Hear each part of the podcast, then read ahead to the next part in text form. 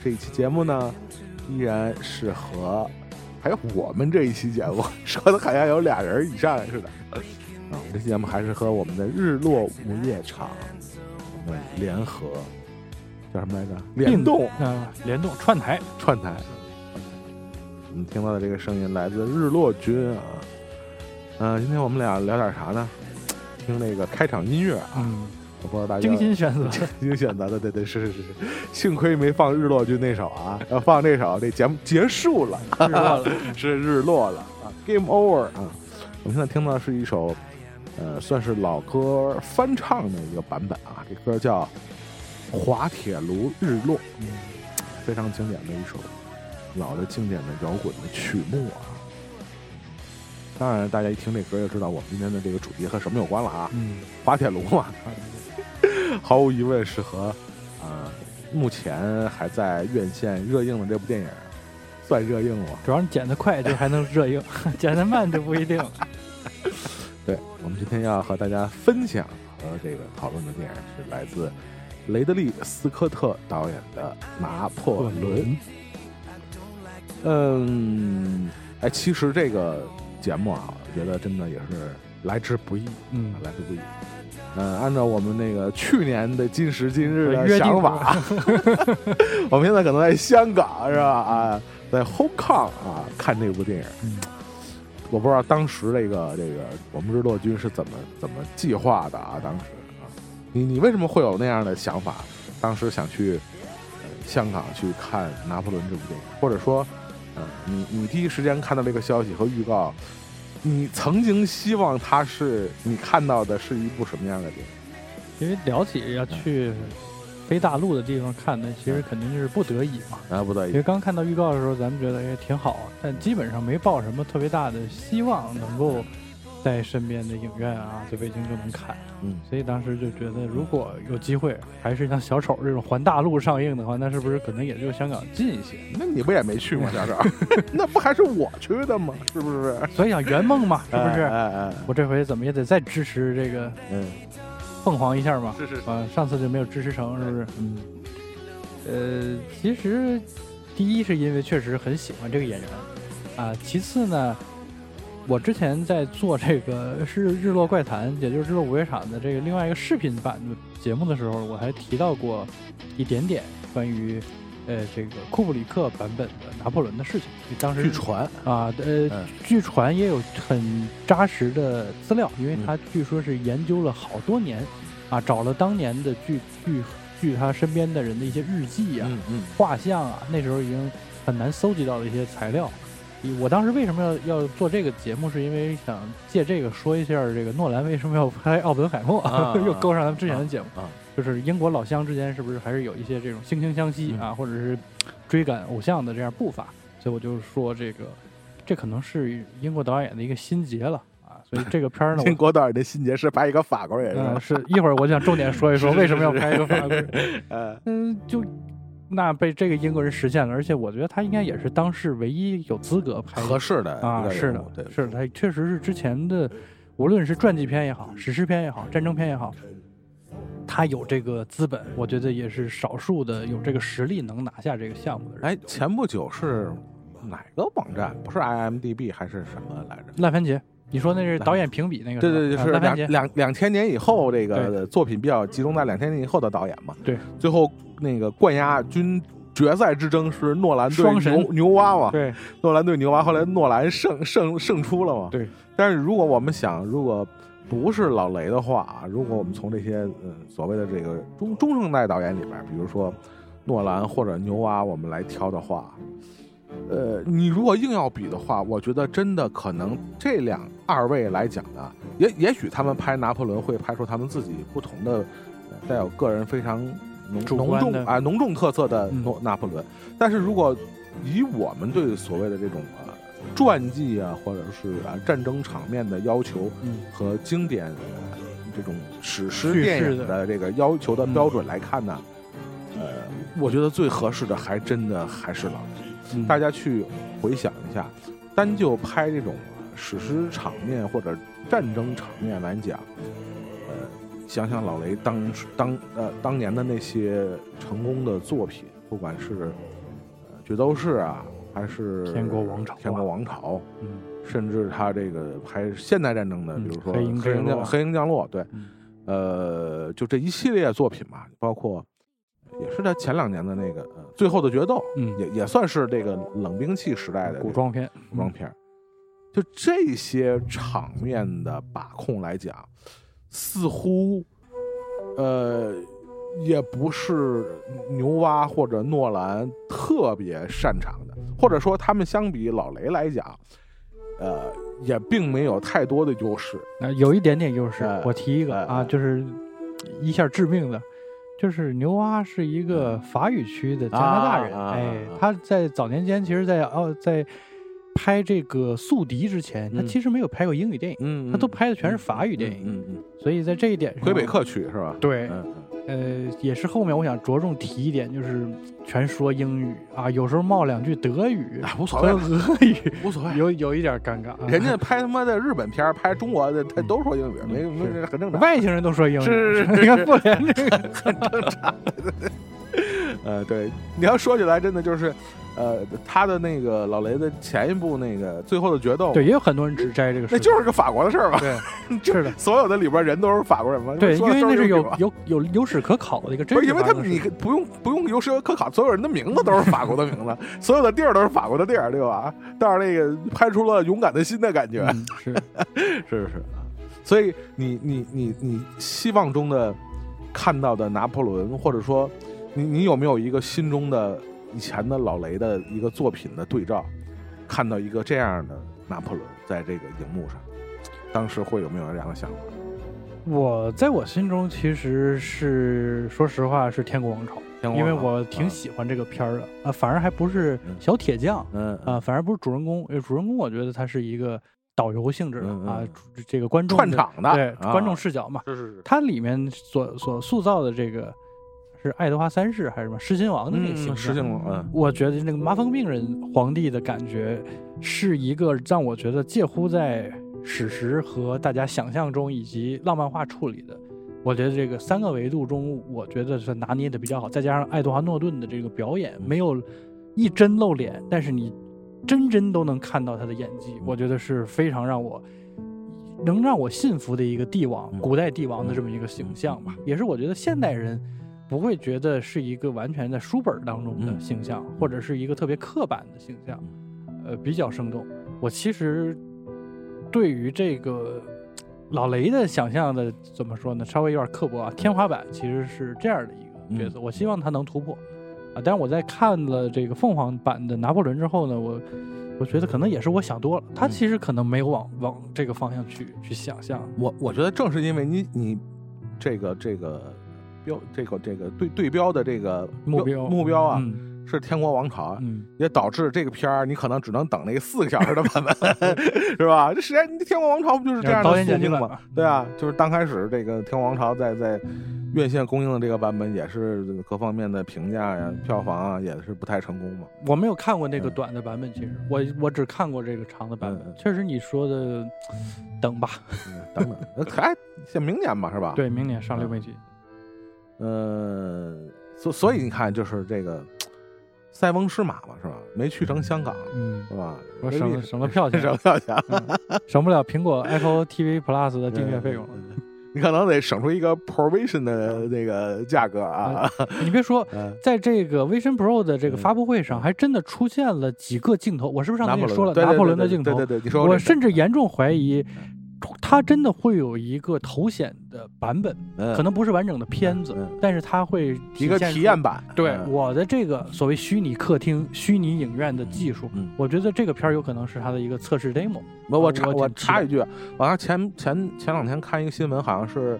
那个 Apple TV 要和派拉蒙 Plus 做一个流媒体的合作串台。串台。是的，就有可能像是比如说咱们国内其实也有买这个的会员带那个的会员3个月，它好像会有一个这样的联动的活动。是的，还挺期待，因为派拉蒙 Plus 咱们国内其实聊的比较少，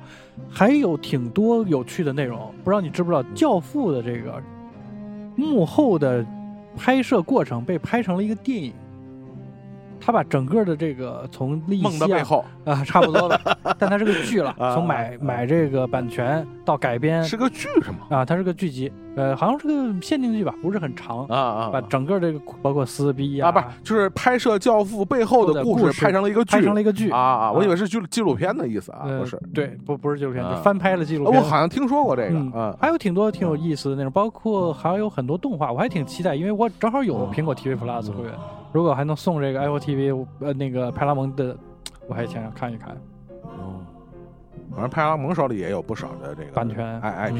是吧？这个我觉得也是流媒体今后发展的一个非常重要的一个趋势吧。嗯，就是流媒体和这个传统的这些媒体的大鳄之间的一些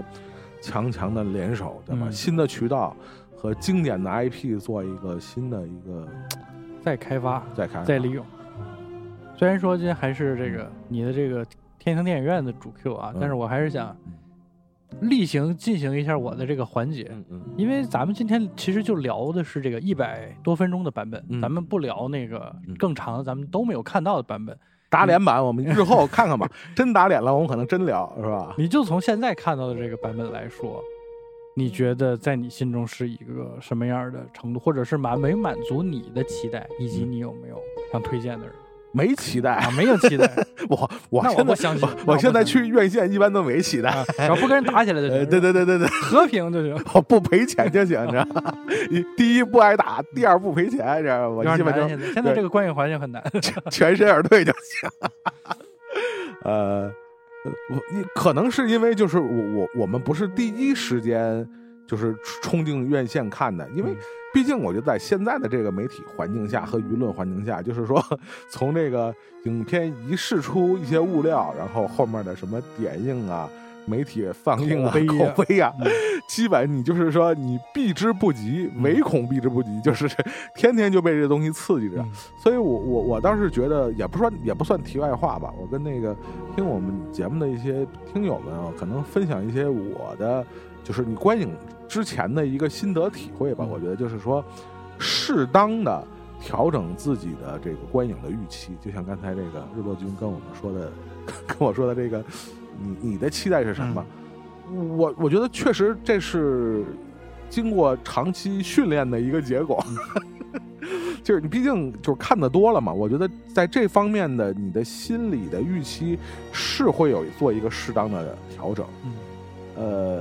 其实我在回答我这个问题的时候，可以反问你一句，你可以现在不回答，你可以再想想啊。其实这句话也不光是针对日落君啊，我觉得这句话可能我送给我们现在听这个节目的所有的朋友，你们去想想，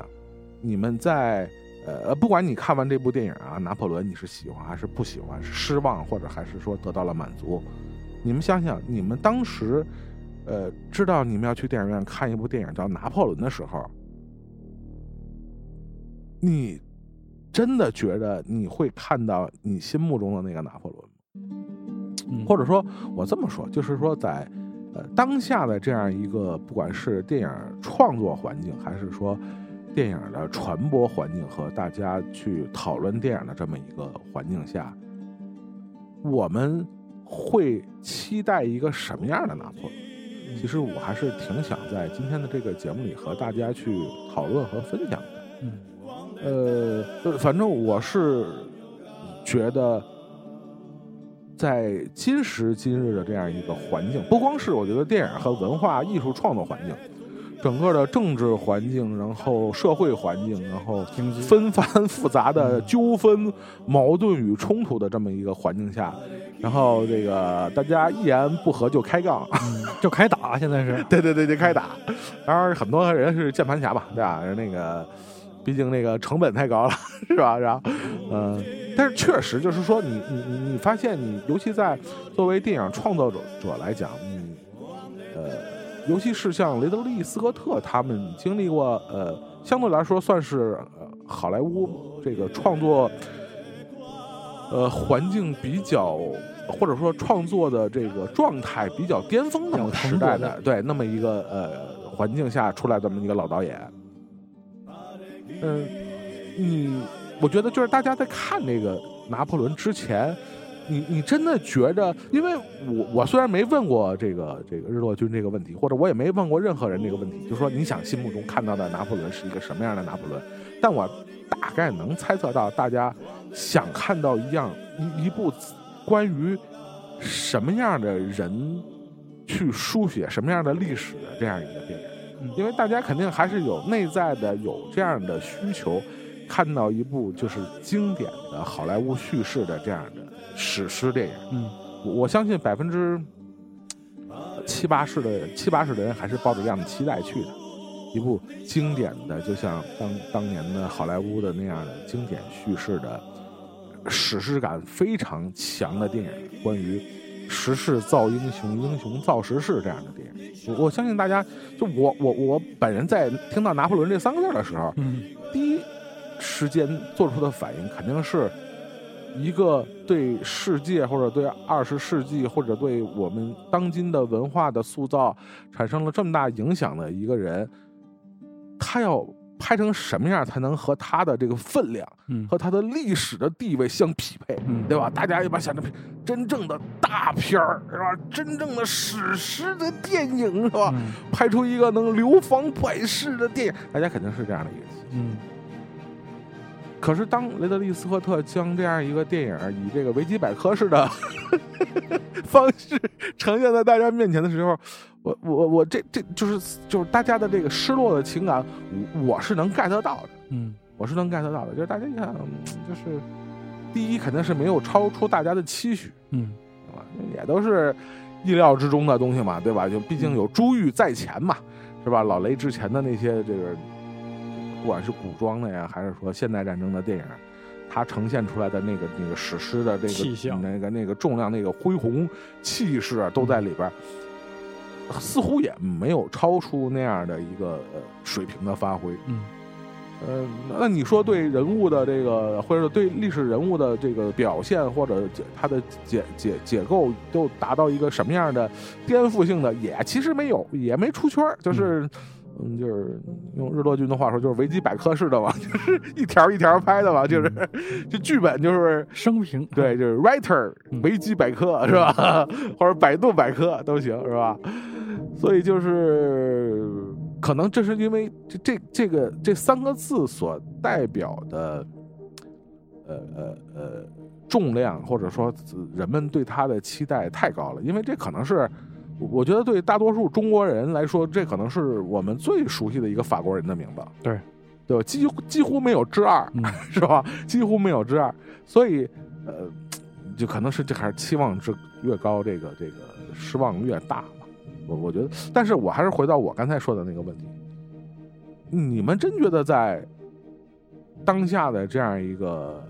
创作环境也好，还是说消费环境也好？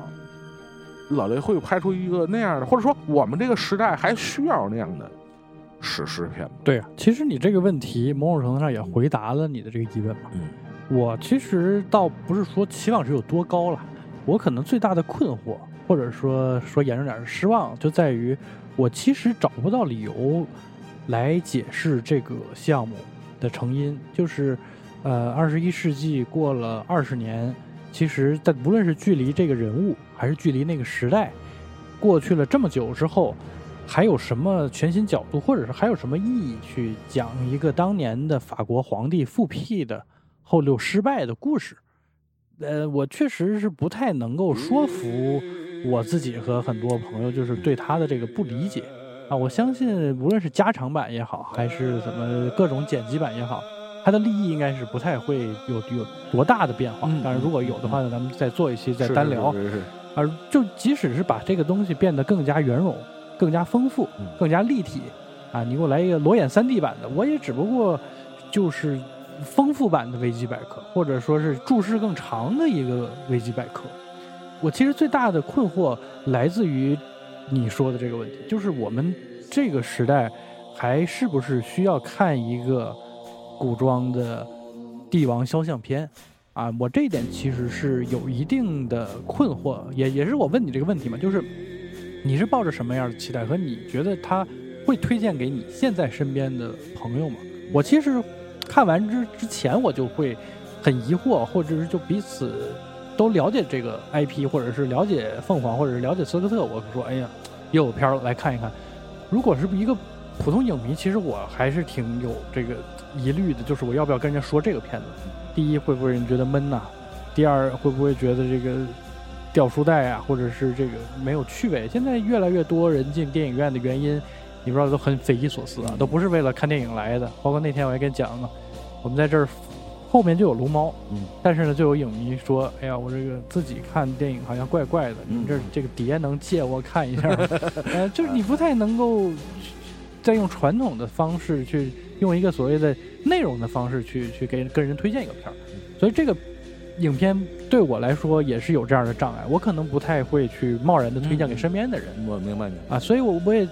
就一直想跟你深聊的一个点，就是在于这个东西的意义和价值，可能已经不是说它拍的好不好这个层面了。就是它在当下的这个价值在哪里？其实我这边的情况也挺好玩的。这个我上次说那个愤怒的海不就说了吗？我带着我父母去看的嘛。然后那个是这个不是看完电影出一事儿，我妈差点没到厕所里了。确实对这个脊柱不太好。是。然后那个我就跟我妈说，我说下回我再也不带你出去了。我妈说这个不是有一拿破仑吗？说你这么的，这个我看完电影我不上厕所了，我憋回家。那更有病。我说这比那个长啊！我这两个半160多分钟。对，160多分钟。160多分钟，这可长啊！他说没事，中间我不喝水啊。所以这次呢，我依然是带着父母去看的《拿破仑》。好家伙！但是呢，从我父母就那辈儿人的角度啊，虽然他们不是那样的，他们年轻时候可能看电影更多，就是随着这电影院毕竟是服务年轻人，咱们确实承认这个对他们也是年轻的时候，虽然电影很少嘛，现在就不再是他们主流了嘛。对，但是他们还是有这个非常热切的这样的去电影院去看电影的这个初衷在是，他们即使不是比如说很多年不去电影院看电影，但是他过往的那个经历还是会很明确的在他的身体里烙下烙印，就是他也明白，电影院看电影那种感觉和在家看电影是完全不同，完全不同。所以说你要说非要有一个推荐给大家的去电影院看拿破仑的理由，我觉得那还是就是老雷一以贯之的，他在声光，包括这个。行表对，色香味一行，对吧？比如说，尤其是，我不知道大家有多少人看过《拿破仑》这部电影啊，就是也不历史，还是那句话嘛，历史人物不存在什么剧透的一个事儿啊。他那个叫什么，就是那冰面那场战役嘛，和他俄奥联军那场战役，他所我觉得达到的关于战争场面的把控。即使他们很多，我看过这个消息说，可能还不是，就还不是整个他拍出来的全貌啊，因为可能是因为片长或者各种原因吧，做了一定的删减。即使是在有限的啊，在《拿破仑》这部电影里有限的几场战争场面的展现上，包括他运用的配乐、他的音效。所呈现出来的那种气象，我觉得确实在当今的影坛，我不夸张的说，无人出其右。你就想是，这是一部关于18世纪末、19世纪初的，这么一部这个欧洲的风情画。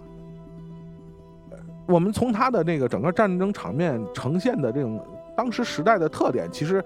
用我们比较粗浅的话说，就是有一点点热兵器时代和冷兵器时代交界或者过渡的那么一个感觉，对吧？就稍微远一点，就是炮战、枪战，再近的就是刺刀，还有骑兵，就这种感觉拍出来的效果，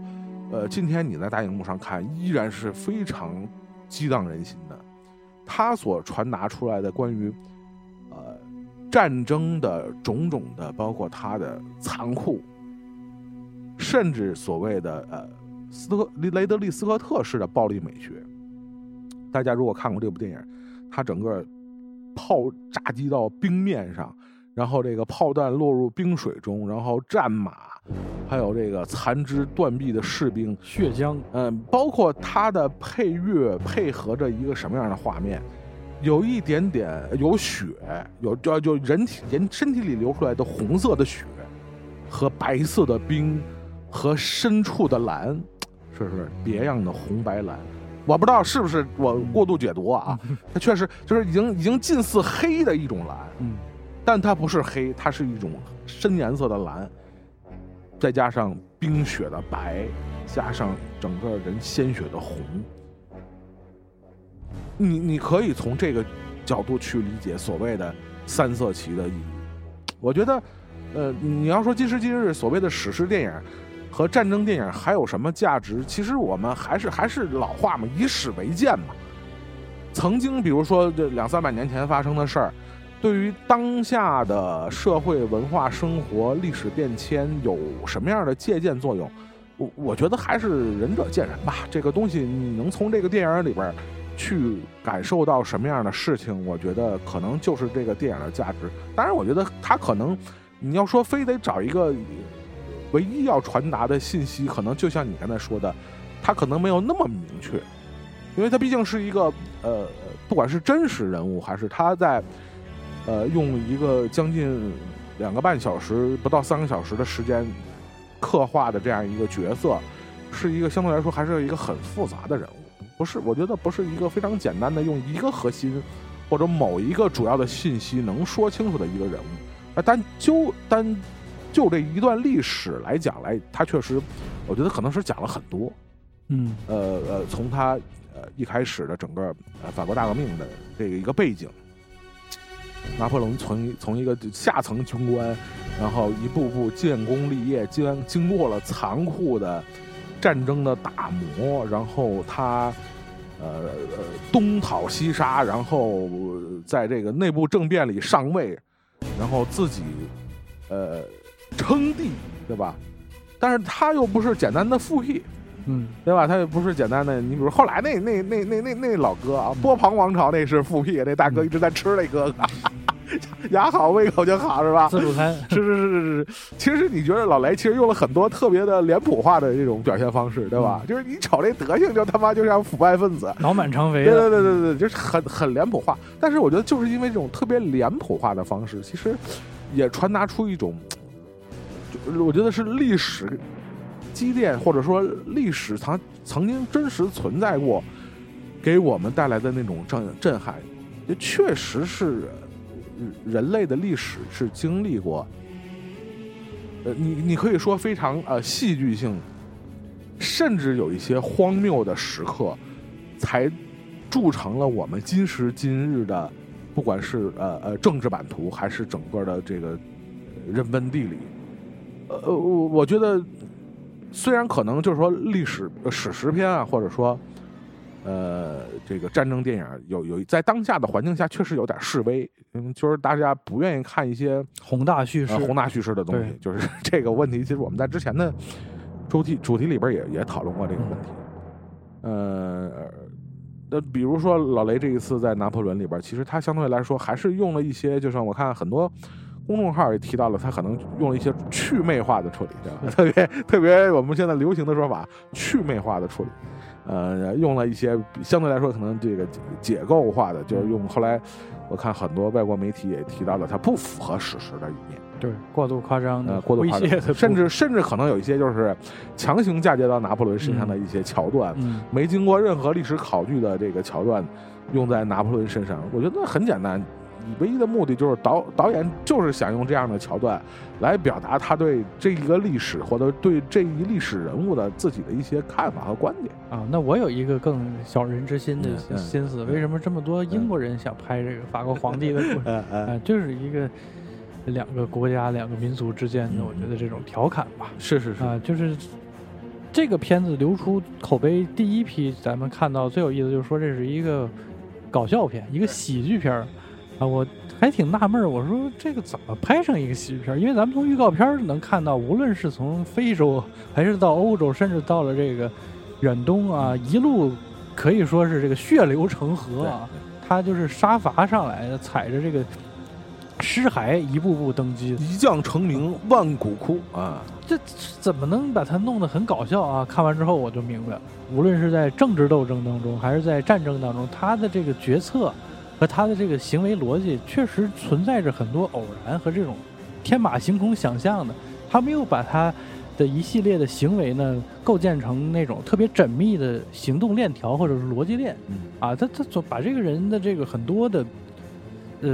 下意识或者是那种动物性的反应放在了他整个这个人物的这个行动轨迹上，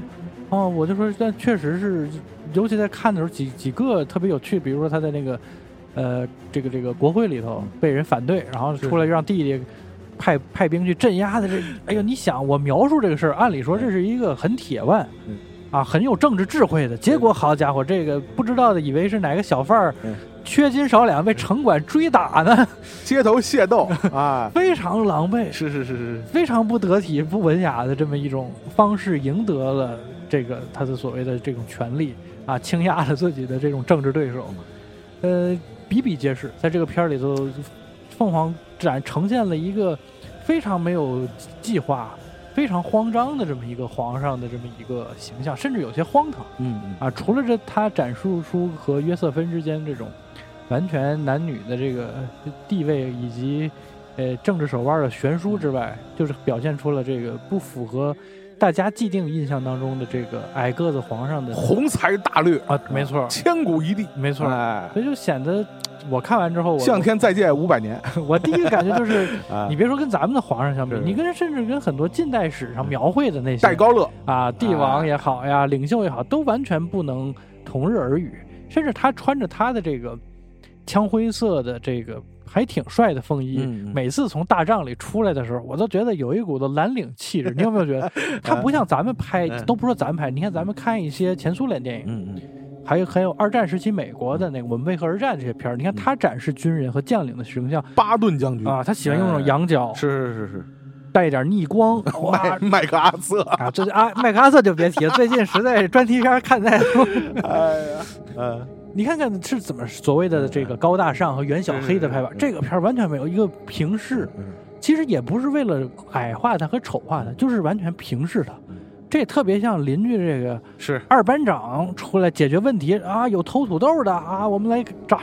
查一查是谁。就经常他在这个军营当中行进的时候，即使穿着很华贵的衣着，我还是看不出来任何他身上有这种帝王气象的东西。是这个其实也要引申到后面，我想问你的，包括咱俩都很喜欢这个杰昆·菲尼克斯，我是觉得在这个片子里头对他的表演，无论是主观还是客观上，是不是？有一些束手束脚，因为这个皇上的形象和他一个嬉皮士家庭出身的男孩来说还是有点太远了。我倒不觉得是他的表演的一个低谷啊，或者是一个污点，但确实我是觉得对于他来说，演拿破仑的难度确实是非常高，而这次他的完成我能感觉他尽力了。但是无论是从角色的最开始从剧本上的设定，还是从雷公对他的整个视听的呈现来看，我都觉得对他这个人的这个表演是有极大的限制，甚至是有一些不是特别让他能够沉浸在这个形象当中，尤其是这个重头的跟皇后的对手戏，我也尤为感觉到他，你不太相信他是一个矮个子情圣啊，尽管是想往这个形象这个人格上去塑造。但我最终还是觉得他有点这个婚姻故事的这种中产憋屈感。哎呀，我很无奈呀，我不想离婚，我妈是安排我，我不想睡觉，婆婆妈妈，对，毫无英雄气概，对，窝囊囊，是，其实一开始的话，就像你说的，他那种，尤其是比如说跟他之前的作品，那个这个。斩获无数这个影帝头衔的 Joker， 对吧？咱们在节目里也聊过，是吧？用一种这个所谓的悲喜互相倒错的一种表演方式，哇，那是惊为天人啊！对，不光是因为我花钱去香港看，我这么说，奥本海默的时候你也这么说，是，反正花了大钱我就得夸，擦，沉没成本太高，对，就确实是那个时候的表演，你是感觉到惊为天人，包括他之前比如演 Johnny Cash， 包括咱们聊过的像《博很恐惧》，博很恐惧也是用一种我们说这是有一些近似病态的一种，就是他的其实他的人物形象其实很后现代，对吧？我们说后现代人的一个究极的根源就是病嘛，就是病人各种心理不太正常的人，他用一种病人的这种表演方式将。人们在这种后现代式生活中的这种生存状态，可以说刻画的，我觉得是淋漓尽致，也是他算是同辈演员中的翘楚。但我们回到他去演一个历史人物，而且是有这么大名声的历史人物，最著名的那个法国人的时候，一开始我也会觉得好像有一点不温不火啊，不温不火。但是随着这部电影的整个剧情，包括他和拿破仑和约瑟芬的关系，一步步的往下发展，我倒是捕捉到了，可能凤凰帝的表演可能是在升级。我不知道有多少朋友能认同我这个观点。我做一个不太恰当的类比啊，比如说是色戒里边的梁朝伟。和他到一代宗师时候的梁朝伟，你会发现很明显，到一代宗师的时候，梁朝伟更多的是用表情和沉默，甚至连表情都不是，只是微表情，就是整个镜头怼在脸上的特写的时候，用一些非常细微的、大家不太容易察觉到的表情来传达人物内心的情感。我觉得虽然当时这个一代宗师的时候，大家主要集中的焦点都在宫二，在这个章子怡饰演的这个角色身上，大家会被他的这个表演的说是这章子怡的这个人生的巅峰嘛，表演的高光时刻。但我是觉得那个时候的梁朝伟已经渐入化境了，就是他已经不用演了，他这人处在那儿就是戏。那我们说回凤凰帝在这部拿破仑的表现，我觉得恰是因为他没有呈现出我们刚才说的千古一帝，对吧？数风流人物还看今朝般的气概，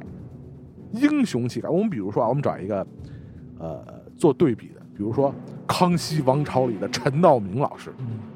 那是经典的千古一帝，对吧？那家伙是吧，气吞山河如虎，是吧？这一看就是牛逼，这你看是吧？这是千古的帝王啊，这了不起啊！这个，但是你看这里边的，当然我觉得，首先一点，我们肯定是要肯定，雷导在整个电影的把控和对拿破仑这个角色的定位上，一定是非常明确的传达给凤凰帝的，就是信息就是。我要塑造的一定不是人们心目中，尤其是法国人民心目中的英雄伟岸的凯旋门下凯旋而归的拿破仑的形象，对吧？他一定是非常准确的告诉了凤凰帝我们要塑造的是什么样的形象。那说回凤凰帝的表演，其实我刚才你说的一个描述我觉得特别的准确，他恰他的整个人物从他的底层军官，哪怕他成为了法兰西共和国的皇帝，他始终他人物有一种就是一种浊的一种朴素的一种混沌感，混沌啊，不是混沌，不是说长得像混沌啊，我没说他长得像混沌啊，说一种混沌感，就是你在他的人物的脸上，它呈现的是一种什么？是一种混沌的状态。就我们所谓乱世出英雄，他从影片一开始表现的法国大革命，那是最激烈斗争、最复杂和矛盾最激烈的时候。包括那个很多这个史学家指出说，那个玛丽皇帝被斩的时候，拿破仑肯定不在旁边。那为什么雷德利·斯科特要把他安排在旁边？那一定是这段时期的历史对这个人物产生了一个非常重要的影响，就是他作为一个，他就是自己在荧幕里说嘛，就是他这个角色自己在荧幕里说，就是我是一个从科西嘉岛来的一个小人物，嗯 ，nobody， 嗯。而且，这个大家如果对这个法国的这个地理环境稍微理解一下啊，科西嘉岛作为远离这个法国大陆的这么一个这个海外孤岛，而且一度啊，这上面的人啊不太认可自己是法国人，因为确实离法国比较远。其实就像西西里人和意大利人的关系，对对对。就是他会觉得他其实是和大陆这边的人文化，包括他的心理是有距离的。嗯，那同样，他作为一个科西嘉岛人，他要在法国建功立业，而且他是一个完全没有根基，出身是一个白丁的这么一个人，他如何能在这么一个时代，在那么一个乱世建功立业？所以这个人的塑造上，确实我觉得他们有一些不太，或者说跟以前的塑造这个史诗电影里边的这个大人物会有一些不太一样的出发点。可能就像我们刚才说的，在当下的这个环境下，我们其实更希望看见一个真实的有血有肉的人。其实我也是抱有一个什么样的想法，就是说哪怕我们对这些所谓历史上伟大的人物的当下的一个重新的再解释，白描也好，还是注解也好，我觉得这未尝不是一种更合理的解释。就是我们可能以前对于宏大叙事或者对于史诗的电影的史诗人物的有一些固有的模式根深蒂固了，就是英雄应该是什么样，或者说大人物就应该是什么样，就像你刚才说的，就是仰角啊，什么逆光啊，是吧？这样的一种方式，因为确实显得要比我们普通人要伟大、伟岸许多。是的，但是正是因为，雷导和这个凤凰帝选择了这样一个方式，我觉得是更可信，因为，在这么一个信息爆炸的时代，我们会轻易的得到，你看关于咱就不说就光说拿破仑啊，关于他的传记，关于他的这个花边，野史，关于他的段子，关于他的这个各种这个经典的这个笑话，包括这个歇后语，是吧？那个就数不胜数，我相信英国人更多啊，对，英国人更多。就是我在节目一开始放的这歌，为什么叫《滑铁卢日落》呀？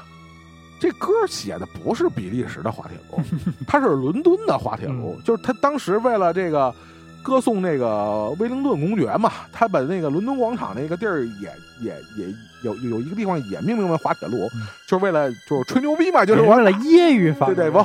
我打败了拿破仑嘛，就是天天吹牛逼嘛，让后人瞻仰我嘛，实际上是这么一个目的。就是可见他的一生的很多故事已经成了人类文明和人类历史的一部分了。像这样一些人，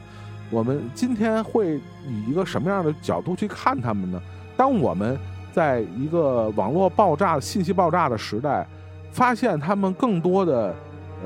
就是尤其是离我们越近的这些历史人物，你会发现更多的他们生活中的细节的点点滴滴的东西，其实是跟我们普通人一样的。嗯，我同意。或者是这么说，回到这部电影来说。那些我们看似改变了整个20世纪、21世纪轨迹的历史时刻，其实也是由一些人类鸡毛蒜皮或者不值得一提的一些习惯造成的。我忘了之前我们在节目里是不是提过，我是觉得历史的演进，不管是多么重要的时刻，它有它的必然性，也有它的偶然性。就是我们看似好像这些改变人类历史进程的那些历史的重要瞬间，它的最终的成型其实也有很多的无意义的事情堆积而成的。回到拿破仑这个电影和他的这个角色，就是我们看似他很多就是像我们这个平常老百姓的这个言行举止的一些事儿，在一些历史时刻是不是出现的不那么的合适，或者很多人觉得哎，他这么表现是不是显得太突兀？还是那句话，你怎么知道历史的真实情况不是那样？对，就像雷公最近在社交媒体上老说的，你又不在场，就听起来像抬杠，你明白吗？就你行你上啊，对吧？对。但是我觉得是一句实话，就是大家可能因为被经典叙事所影响的时间太长了，毕竟书本上的这个形象画面，对吧？但我也得接着你这个说一句，但是啊，雷公又选择用什么方式来呈现几个名场面呢？就是复刻。这一点我觉得稍微有一些自相矛盾，复刻了所谓在北非金字塔的那个名场面，复刻了这个自加冕的这个名场面，又复刻了后面的土伦啊等等，很多都是有画师啊有后人其实都没有见过他的人对他进行了一些美化呀加工，就有点像咱们看这个邪不压正里头的这个朱元璋那种感觉。对，到底历史是什么面貌，可能确实已经不可考。啊，咱们看到的也都是二手三手的这些信息了。你在对这些经典的大家的印象当中二三手的信息再进行一个加深，其实又和你想呈现一个朴实和我们每个人都一样有可能出头的大头兵的这么一个成长故事吧，我觉得在立意上稍有一些这个怎么说呢，自相矛盾。我举一个例子啊，你看是不是能够说服，就是他这个片儿里头的所有战争场面，就像你说的，听觉上确实非常的精细啊，枪上膛的声音啊，炮进膛的声音，砸到冰面的声音，马蹄的声音，阵型，因为确实是这个在热兵器刚刚诞生的时候，大家对于热兵器其实不是特别的擅长对抗啊，有一些很土的办法，还围成那种所谓的一种各种奇怪马蹄阵型啊，来阻止这些骑兵跟这个不是协同作战的那种方式。你可以先说阵型的事儿，我还要给你纠正你为什么要排成阵型，你知道吧？你说，我就说他肯定是考据嘛，这个我觉得没有问题。对，他肯定是考据了当时啊一些军事专家的一些记录，这些还是可考的嘛。对，毕竟时代也不是那么远。对，而且这些明显这都是要记录在册的，这些算是一些还比较有值得纪念的这个经验，但是他又相对应的塑造的这个人的这个生活的细节，尤其这里面他和凡妮莎·科比所饰演的这个皇后之间有诸多的很细微的情感，尤其是这个片子我觉得最重要的就是描摹了他们俩关于没有子嗣导致离婚啊，又导致有一些纠缠，又导致再次这个两个人相互奔赴又失败啊，等等一系列吧，他把情感又描写的这么详细，其实我是觉得会消解掉他前面想把这个人物塑造的反伟人化啊，就是把他平凡化的这么一个叙事的策略。这一点你觉得他是不是有一些自相矛盾？如果说你只是想把他用一个平时或者说用一个更像正常人的角度去塑造的话，我倒觉得你可以换一个书写方式，而不是需要他还是像大场面啊，手拿马刀向前冲锋，还是用这种经典的画面。我觉得不用为了照顾观众的这种对于战争的这种需求。我有一个非常好的例子，就是乔布斯嘛，乔布斯传其实拍过不同的版本，大家公认的也是评分最高的，无论是这个墙内还是墙外吧，肯定是阿伦索金编剧的，由法沙来演的。他通过几场发布会很抽象的方式展示苹果公司的几个阶段，当然也是乔布斯的几个重要的人生节点，几个产品其实就带出了他的成长轨迹，以及在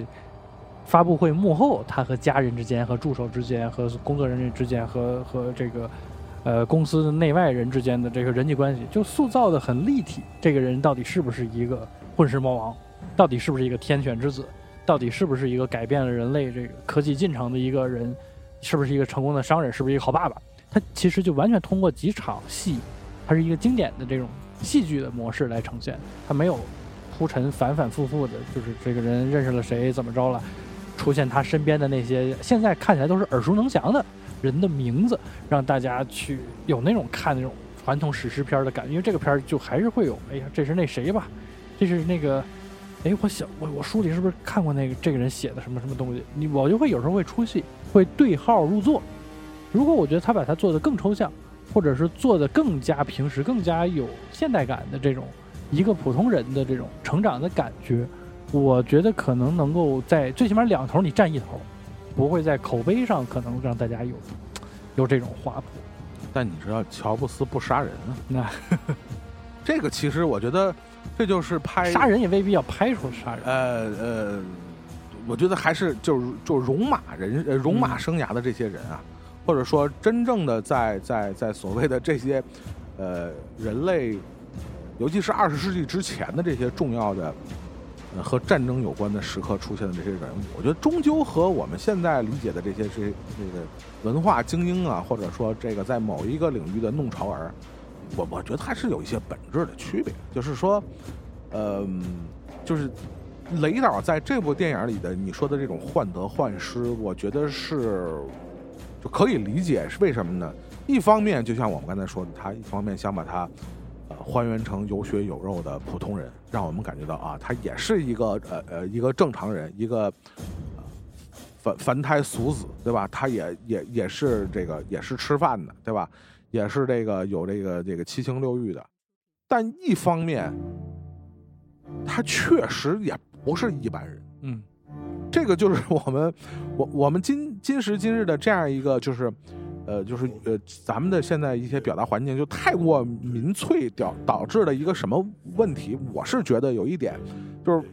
就是所有的，尤其是历史人物，我们太过站在当下的一个立场去看了，就是我们永远是站在一个我们当下的一个去角度，把它完全还原成当下的去人。我觉得对于历史人物的解读，或者说对于历史人物的这个表达或者他的塑造，多多少少还要是回到当时的那样一个环境。你说帝王将相是人吗？当然帝王将相另有种乎，对吧？他也是从普通人来的，但是他进入他的那个角色，或者尤其是进入到他的那些所谓的历史的重要时刻，他也确实已经和正常人不太一样了。你比如说我们想起一个我印象特别深刻的，他表现拿破仑，就是他发迹的第一战，他的首战就是土伦战役。他去这个就是土伦这个港口嘛，是吧？当然中国人民很多人熟悉是因为土伦杯，你知道土伦杯吗？不知道，就是那个是21岁以下级还是就是国青队哦，国青队就是他们当年国青队当时是1-0赢的。阿根廷是赢的谁啊？就当那一届国威了，对，那一届就是曲波他们那一届，就是国青队，就是当时大家对他们期望特别高，认为可能是史上最强的一届国青队，你就想能赢那个强队啊。但是后来发展的是另外一回事，那个就叫土伦杯啊，就是以那个地儿为这个命名的一届这个足球的运动的比赛啊。我们说回这个拿破仑这个电影，就那场战役里边，我们去想那个拿破仑的整个的表现，他作为。当然他也没想到那是他人生的一个转折点，从此就平步青云嘛，走上了仕途的道路，是吧？从一个科西嘉岛的穷小子啊，成为了这个改变世界命运的一个人。但是你想想他在那一战里边的表现啊，非常有意思啊。当然拿破仑的一个非常就是尤其他早期的一个非常重要的特点，当然我觉得是电影那个表现的一个重要的特点，就是他身先士卒嘛，他肯定是打仗往前冲的嘛，这个对整个部队的士气啊，这个非常重要的提升。所以他也是毫无例外，就骑着他那个马往前冲。然后当时是发生了什么呢？一颗炮弹炸在了他的身边，炸开了，把这个拿破仑的马炸碎了。拿破仑从这马上就飞出去了。以他1.62米的身高，我相信体重也不会太重，是吧？你想那家伙拍在地上。就不死也剩半条命，但是呢，他起来之后发现自己没事儿。接下来你看那个凤凰帝的表演是什么？这个人就进入了一种癫狂，亢奋，就是那个就是战神里边那个是什么状态来着？斯巴达。对对对对对，就类似那种状态。之魂。嗯，这段表演当然有表演的成分啊，有那种戏剧化表演的成分，但是我们知道很多的历史人物啊，尤其他还是无名小辈的时候，在他人生的一些重要的，比如战争的时刻，一旦他受到了某种冥冥之中的暗示，你明白我什么意思？被召唤了，他觉着我是不死的，嗯，我是被上帝选中的那个孩子，选中的那个人，嗯，The One，嗯，The One，抽身万，对，嗯，可能就预示着我将来，或者说预示着我这个人会取得什么样的成功。这个并不是一个完全虚构的一种状态的表现，很多我知道的，包括咱们国家历史的很多人物，他在寂无名的时候，因为某件事情，他受到了强烈的暗示，心理暗示，说我能成，妈的，老子将来能当皇帝。很多帝王将相，他们是受到过这种所谓的这种冥冥之中的暗示的感召。所以我觉得这一段表现其实是非常的准确，非常值得人家玩味的。嗯，就是你看最后那个，就是拿破仑那个整个人的表现，就疯开挂了嘛，就基本就是就不怕死的状态。嗯，但是他从那个以后，整个你看他气质，这人就不一样了。嗯，从一个他妈的小兵，一个下级军官，一下子感觉我操，老子欧洲无敌，起码是如有神助。哎，我操，老子就是你，包括他在滑铁卢战役，他战败之前，他依然相信他是欧洲的最强者，他非常有自信的说我在欧洲陆战上我谁都没服过，嗯，对吧？你还记得那个台词吧？就是我相信什么反法同盟，什么那个什么普英联军，嗯，在我眼中我依然能打败他，都是纸老虎，我都能打败他。那这个自信心的完全的由来，其实就是从这土伦一战里面的表现，你能感觉到。你记得他最后土伦一战结束以后，那个是当时现场好像就封他是准将了吧？嗯，对吧？他电影是那么表现的嘛。然后他获封了以后，他第一反应是什么？他去那个死的那个战马掏，把那个弹片取出来给他弟弟，说你给母亲拿回去。这是什么？这是神谕啊！你明白吗？这是神谕点拨我，这是上帝告诉我，我死不了，你知道吗？我这人大难不死必有后福。哎，我觉得他这段，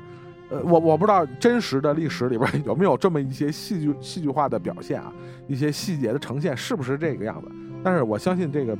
雷导在呈现这一段的时候，我是觉得还是挺有对，就历史人物的这个挖掘和塑造啊。是非常有他的一套的。嗯，我觉得从戏剧上他肯定是找了一些怎么说让大家更能够接近这个人物发迹也好，他的野心膨胀也好的一些迹象。这个其实我是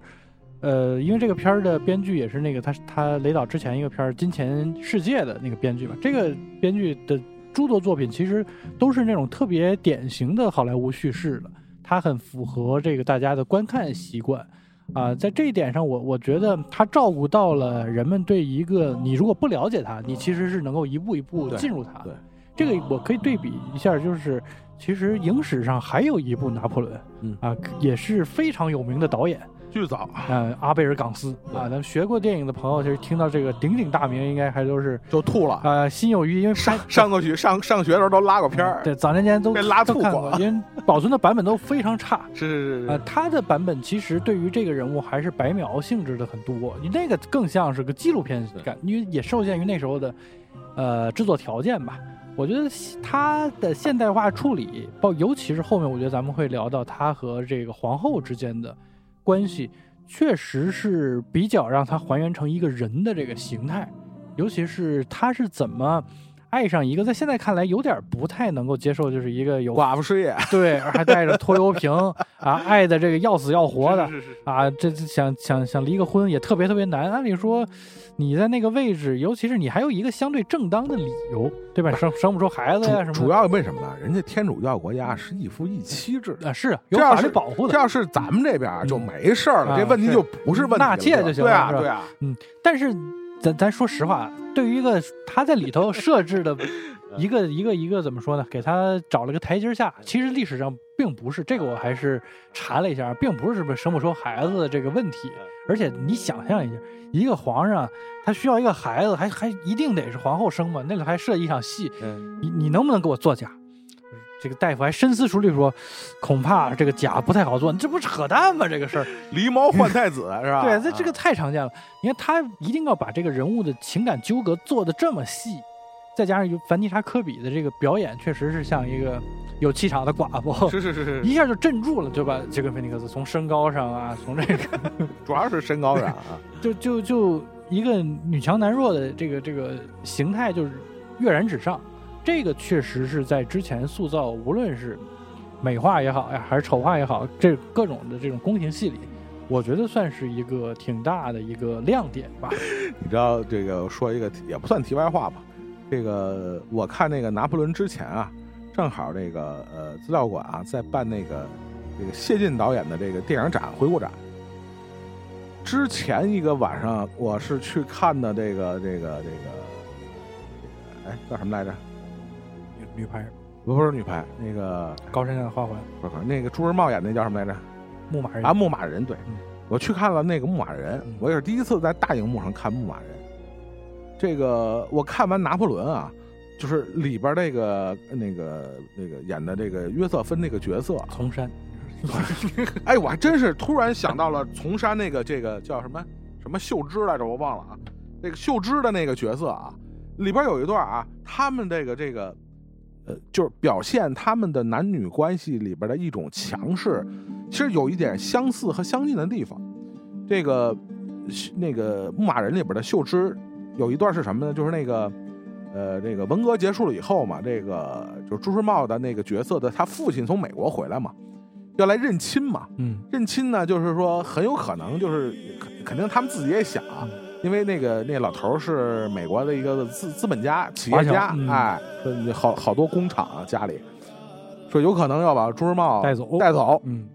那这作为这个对吧，这边这个老婆他肯定心里有想法对吧，但是他用一种什么方式，他并不是我们就是比如说传统理解的那种强势的那样的一个表达方式，说你操你不能背叛我啊，背叛我你丫就是渣男对吧，他不是。他用了一个以退为进的方式，他说的什么呢？他说大概原词我记不太清了啊，就是大概意思就是说，我可没那么大魅力留住你，但是你记住了，因为他是从四川老家逃难过来的嘛。他说，我们老家有句话叫“儿不嫌母丑，狗不嫌家贫”，就是这一句话就成功的将他这作为一个妻子的形象。和母亲和家国的形象绑定了一起，成功的就击溃了朱时茂的心理防线，主要把他架起来了，对，架起来了。但我们回想起这个拿破仑里边的这个所谓的约瑟芬的这个角色，其实你说里边他表现了当然是有一些更有攻击性的表现方式，但他尤其是在拿破仑获得巨大的他所谓的人生的事业的成功的之后，他也是采用了一种以退为进式的一种方式，对吧？离就离吧，就离吧。你包括他这个，就俩人有一个特别经典的，里边有个 PUA 的互相 PUA 的桥段啊，也被剪到预告里边了。就是他对拿破仑说，你跟我重复一遍，没有了我，没有了你什么都不是。他家里就说没有了我和你妈妈，你就什么都不是。其实多多少少这个电影里边也有一点点影射啊，对，可能拿破仑有一点点很强的恋母情节，你包括他的整个家庭出身，你包括他以前在这个对话里也不停的提到他母亲的这个形象、位置啊、你包括后来他这个成功的登上了这个皇位以后，他母亲在整个家庭生活里边起到的作用，其实多多少少。这个母亲的形象，她在整个的她的生活里边起到了一个非常重要的作用。那约瑟芬的这个人物的这个出现啊，实际上也是起到了我觉得是相同的作用。相同的作用，就像我刚才说的，也多多少少有一点点将，就整个电影的呈现啊，如果大家有机会再看一遍，或者说将来。看一遍这个4个小时的版本，我觉得它这方面可能会体现的更淋漓尽致一点。是不是雷导也是有意的将比如这个所谓的这个两性关系中的这个女人的这个形象和这个我们所谓的这种人和人关系中的这种母亲的这种感觉和家国的，对吧？我们往往说家国，说起祖国我们说是 motherland， 对吧？连英文也是这么说，对吧？这可见是人们共同的情感，说这几个形象或者这几个符号之间的相互的联系和纽带，我觉得可能也是我们去解读为什么说在拿破仑这个传记电影里边，约瑟芬和拿破仑的这个关系会占有这么显著的一个作用。也包括雷导现在也跟中国导演学的很像啊，最后在影片最后也打上了字幕非常中国的表现方式啊，但是也是我觉得非常重要的对整个电影的一个注脚吧。我觉得是一个就是他几次战役死亡的人数，那我觉得这肯定是一个很明确的，雷导对所谓的伟人或者说所谓的人类的历史，或者说对所谓的战争的一个态度吧，或者是对拿破仑这个人的一个态度。我觉得可能不只是拿破仑，然后当然我觉得肯定不准，所有的战争我觉得都是。当然我觉得这么说，拿破仑的。我觉得他拍拿破仑的出发点，甚至某种程度上就是最后这一幕，啊，就是这个人成功了，这个人曾经站在世界的顶点吧，起码是欧洲的顶点，但是代价呢？啊，想起了古尔丹的这句话，但是代价是什么呢？啊，这个我觉得就像你说的，它是对当下格局的一种喊话，可能是对当下的这种无论是政治还是文化的环境的一种喊话，因为确实这个片儿里头，你说多惨烈啊，咱平心而论。咱最近也看了很多国产电影，那尺度我觉得还是，其实怎么说呢，我倒是觉得还好，拿破仑的这个是吧、啊、你看我倒是觉得还好，可能最近我没怎么看国产片啊、哦、是你很快周五的活动你将再次看一遍对吧？但是开头那个断头这段我还其实挺惊讶的、我还以为很完整是吧？我觉得可能以往的这个咱们国家的审查的这个尺度不会表现的这么直接，你包括他后来那个所谓的，哎，是不是雾月政变，还是就是他去镇压保皇党那些人游行的时候开炮击的那一段，我觉得在以往的，尤其是，当然你说主旋律那是另外一回事啊，那个不在我们讨论范围内，在以往的战争电影里边，就是这2年的审查尺度来讲，我确实还是有一点点吃惊。尤其就这2段来说，我还确实有点吃惊。对，我是觉得他这个片儿啊，应该是着力想要塑造这种残酷的啊，一将功成万骨枯的这种血流成海的这种尸山血海的场面，最后来一个黑屏啊，把这个所有人数一叠加。啊，这个皇上是怎么回事啊？历史是怎么回事？我是觉得这个其实确实是雷德希科特他希望通过这个片子向这个当下喊话的这么一个思路，这个是毋庸置疑的。只不过是我觉得回到最开始这个片子，它的整个的人物的逻辑和线索，是不是稍微，因为咱们看的是一个某种程度上是一个缩略版。他对于拿破仑在中期登位之前的这一部分的这种有点暧昧的啊，你说他这个人是不是认同他的这种行为方式？我甚至都觉得他在给这个拿破仑发迹找一定的理由，就像你说的，这是不是神奇啊？这是不是这个什么昭示着我得往这个方向去走啊？然后到后面他的失败，大家其实知道他这个被关起来之后又越狱。一部分原因可能跟情感有关，但更大一部分原因就是政治的野心不死嘛。他觉得还有东山再起的可能性，直至最后咱们都非常有名的这个滑铁卢，彻底的覆灭。其实他的人物轨迹可以说就是一个野心膨胀到极致啊，走向自我毁灭的这么一个非常完美的弧线。而这个片子最后的落点又变成了，你看看这个人，他得为前头这些人去埋单，就是让我还是回到咱们最开始说的这个，你埋的这些人物的合理性，其实和你最后对这个人物持的这个肯定是好，我觉得没有什么其他多异性，就是批判的态度，还是有一些些的矛盾。当然你也我也很认同你最开始说，他未必是一个很单维的一个人和单向度的一个人，不是说要么就是讴歌啊，要么就是抨击，但始终凤凰的表演以及他最后的这个落点，我是 get 不太到他整个的这个价值观的取向和光谱。这个可能延伸一点，就是雷德斯科特这个导演虽然我很喜欢，但你有没有觉得他一直以来都是一个看菜做饭的人，左还是右？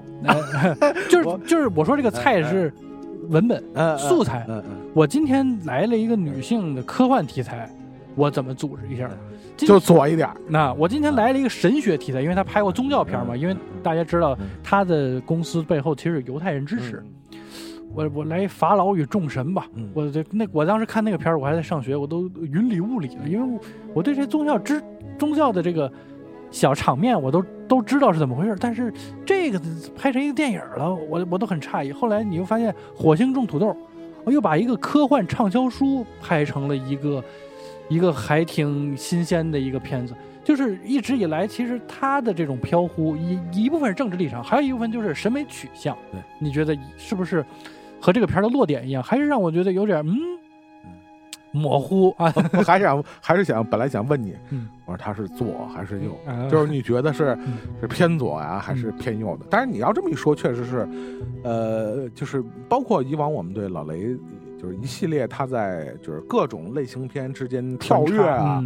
他的这个表现来讲。确实一方面是美学上各种飘忽刚才你说的我觉得我是能接受，就是他政治立场上也没有那么明确的，像一些导演他偏哪一个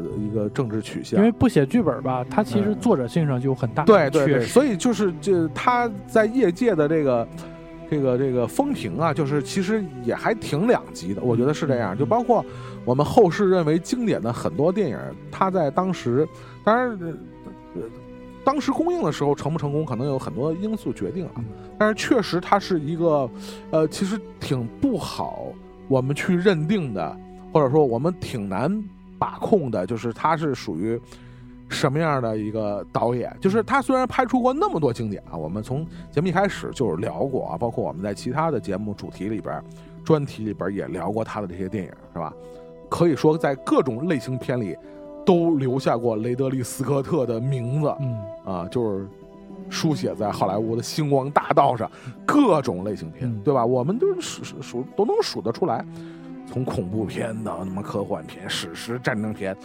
包括你说什么末路狂花什么这种，都有他的名字。但你说他有一个什么特别统一的，作者向的风格，甚至是风格。我们可以甚至就像你刚才说的，他在美学上甚至都没有一个特别明确的，你说雷德利·斯科特的风格标志。对吧？那你说末路狂花跟异形有什么区？都是女的说了算呗，对吧？但是你说决斗士呢？决斗士好像也不是女的说了算。你要说这个天国王朝，这个银翼杀手好像又不太一样，所以他还其实还是一个挺有意思的导演，对吧？非常真的拍出了很多的这个名垂青史的这个经典作品，也奉献非常多名场面名场面。但是确实你是很难定义它，对，因为它确实你严格说起来，它真的是一个非常标准的类型片的导演，对吧？它相比着我们熟悉的很多大师的名字，它真的很类型化，对啊。但是这个我们说回，就是拿破仑的这个角色啊，我不知道我倒想跟那个日落君分享一个我一点心得啊，就还是说回。雷导的这对角色的这个定位和这个凤凰帝对他的塑造，我刚才说了一个我的一个感受，我就是说他的整个状态体现出一个人性的某种混沌的状态。就是你说回他一个成功立业，包括他要建立这个不世之功勋啊。他似乎在这个电影里又不是这样的状态。我为什么说有一种混沌感？其实就像你说的这样，他有一种就是动物的原始的状态。他很多事情的决定啊，与其说是深思熟虑的结果，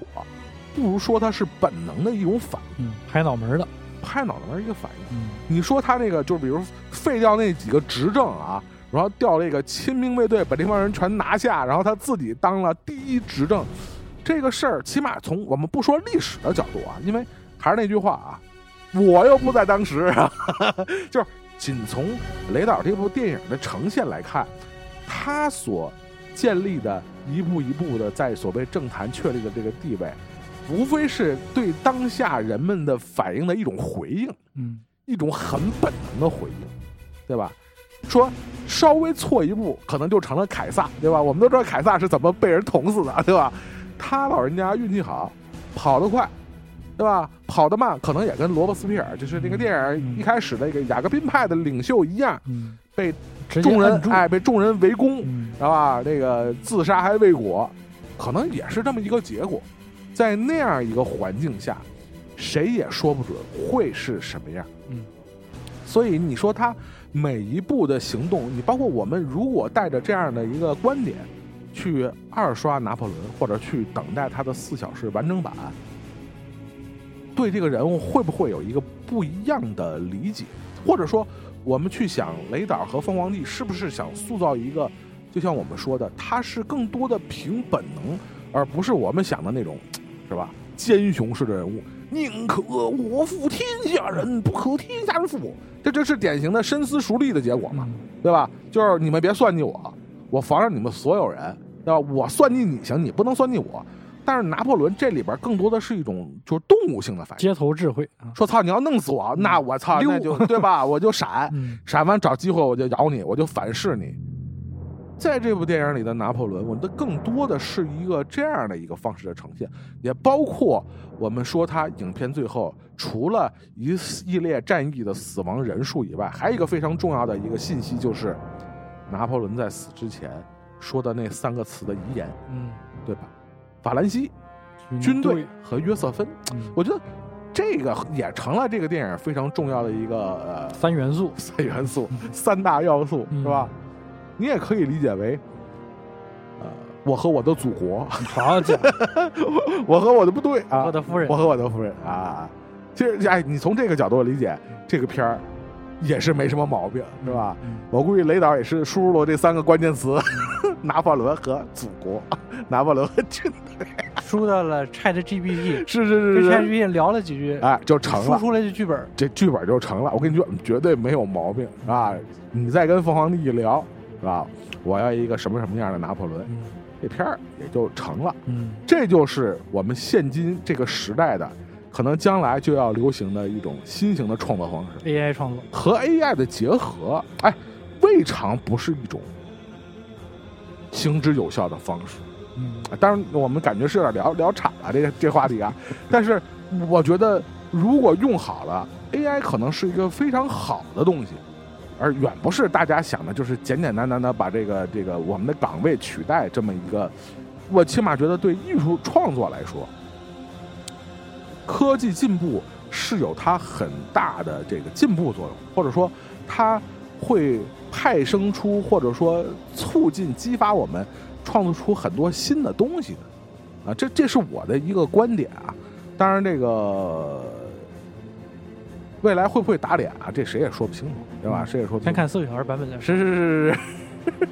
你刚才提到这个，我觉得倒是启发我，因为看到最后我都有点麻了嘛。对于这个遗言，我就没有太往心里去。但确实，如果我在想啊，我就是随便瞎这个联系啊。如果是诺兰接手到这个项目，我觉得他一定会大做文章的。就从这个高概念的角度，这3个词。势必是缠绕其一生的这个3个主题啊，他追寻而不可得的王位啊，他最后也离开了自己的这个爱人，以及确实是这个兵败如山倒吧。你看他把奥本海默的这个生平的可以说能够生边的这么一个缝隙，就是这个所谓的湖边擦肩而过的这个三岔口，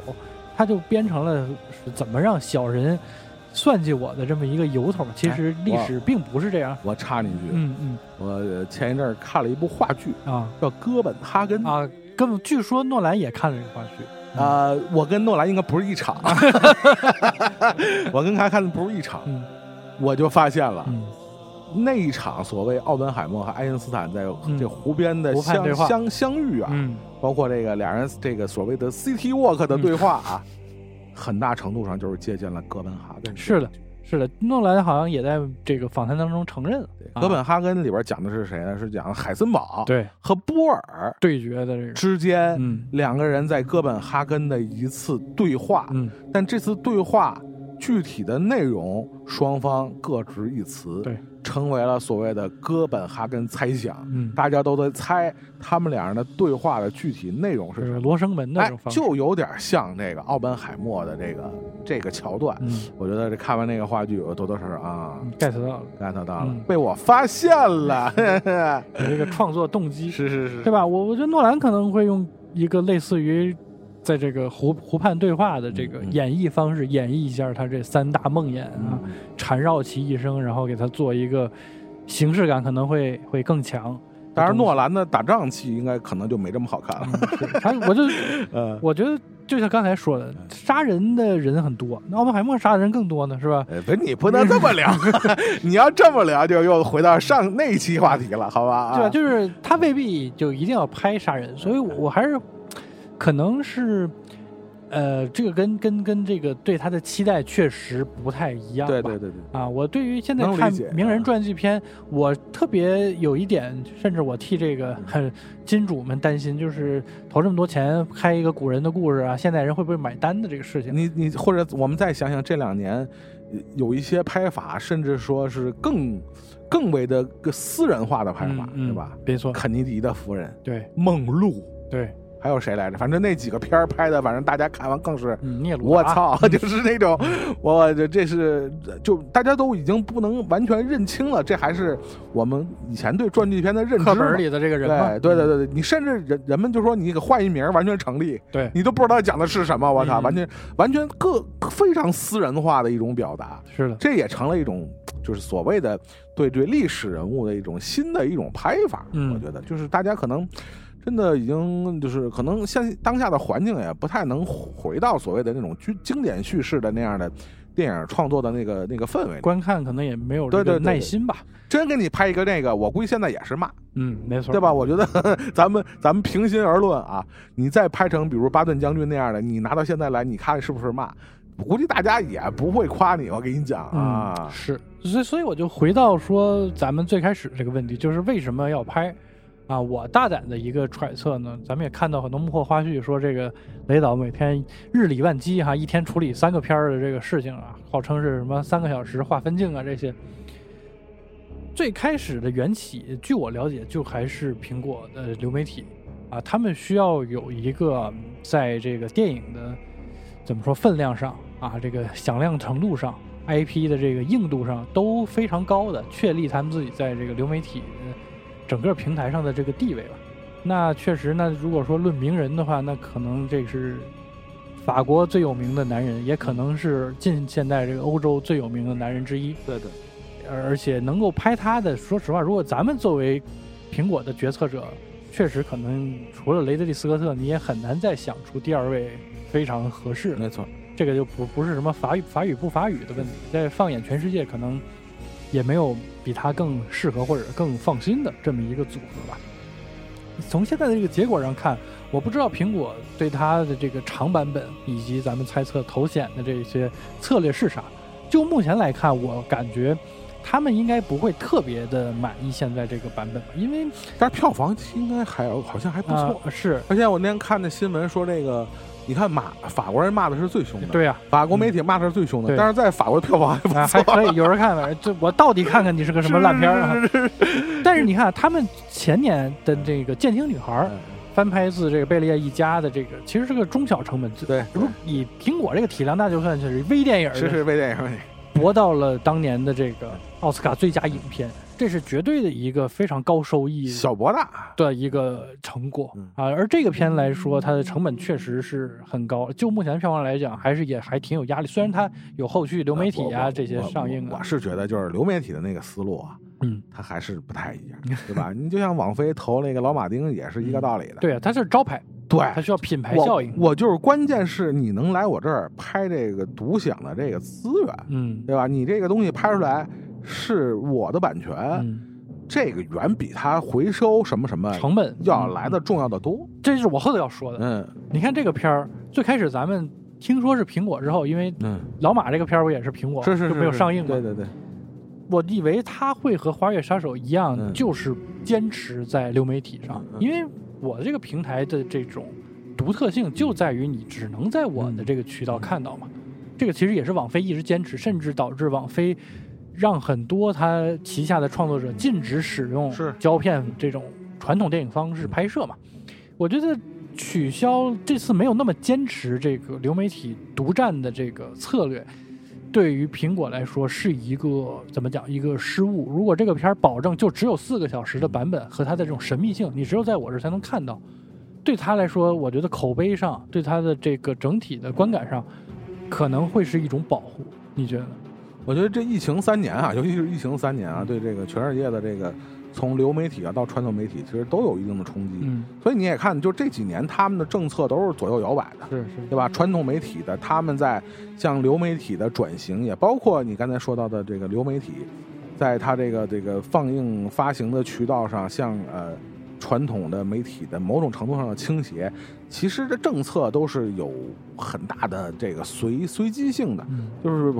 每时每刻啊都会发生着一些变化。嗯。我们今天可能站在今天这个角度，你很难讲说这个，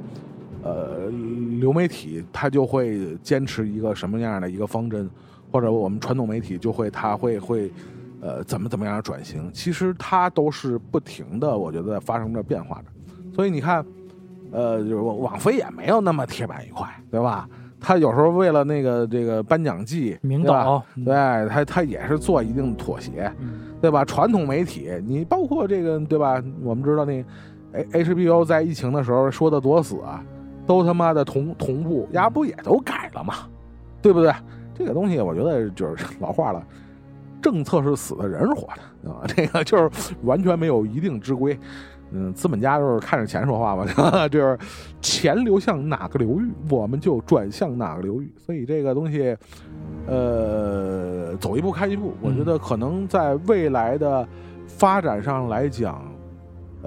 传统媒体和流媒体还是一个我觉得互相竞争和互相学习的一个过程。嗯，会共生。哎，一定是就是传统媒体它能做大做强这么多年。一定是有它的优势和长处，对吧？这个流媒体这几年突飞猛进，那自然也有它的这个厉害的地方。所以大家想长久的生存下去，而且我们来看这个短时间之内啊，甚至说这个30年50年之内，我觉得短时间之内是看不到传统媒体和流媒体能轻易分出胜负的这么一个局面。所以他们之间肯定还是一个互相学习、互相吸收、兼容并蓄的那么一个过程啊！我觉得一定是这样。那回到我们说这个院线的这个问题，我是觉得肯定，如果从这个行业内来讲，这些奖项、这些硬性的规定不变，包括奥斯卡、包括戛纳他们这些对于这个在院线放映的这个硬性的这些规定标准不变。我是觉得，不管是网飞啊、迪士尼啊、什么苹果呀、啊，他们在这上面肯定还是会做出一定的妥协，因为你能感觉出，他们虽然是新媒体，但它还是媒体啊，嗯，对吧？它也没有脱离电影行业呀、啊，它依然，而且你看着还是非常渴望获得这个传统工业权威的认可，尤其是奖项的认可，所以它在这方面做出妥协，我觉得就是太是理所当然了。嗯，对吧？你看，就是标准的，你像网飞就是，你看这个颁奖季要到了，赶紧找几个电影院放45天，就是短暂的窗口期。对对对对，就干这一事儿，就明显他就是还是得向这个，因为新媒体还没到他能制定游戏规则的那个程度，嗯，他还得遵循是传统媒体制定的游戏规则，所以这个妥协他是必须做，不管是他的用户量有多大。不管它的流量有多大，不管它占的市场份额有多大，游戏规则依然不是它创造的。嗯，这个我觉得是很重要的一点。所以就是说，不管是他这个吸引了多少名导，我们确实也看到这两年越来越多的名导啊，尤其是个人风格非常强烈的导演啊，纷纷向那个主流媒体投靠。就这个，我觉得其实，比如我们要作为一个这个那个电影创作者，我觉得这个心情我完全能理解，对吧？你说有一个给我开出一个这么好的条件，而且没有那么多的，而且没有制约，这个非常重要啊。我当然愿意投靠。就包括有一些网友，我看你说老马自己打自己脸是吧？嗯、一边骂漫威怎么着，不是电影是吧？现在也不在电影院放是吧？这大哥这都不在电影放。我觉得就是大家换位思考嘛，我觉得这个还是可以理解的，因为确实是整个的这个电影环境发生了非常翻天覆地的一个改变吧。我觉得大家这个。做出尤其这些老人家啊，做出这样的一些妥协啊，我觉得也是完全可以理解的。但大家也没必要太苛责这些事儿啊。对、嗯，毕竟还是要看内容本身吧。对，这个非常重要。嗯，甭管你是流媒体还是你在院线看的这些电影，嗯、好电影它就是好电影，对吧？不会因为它的媒介发生变化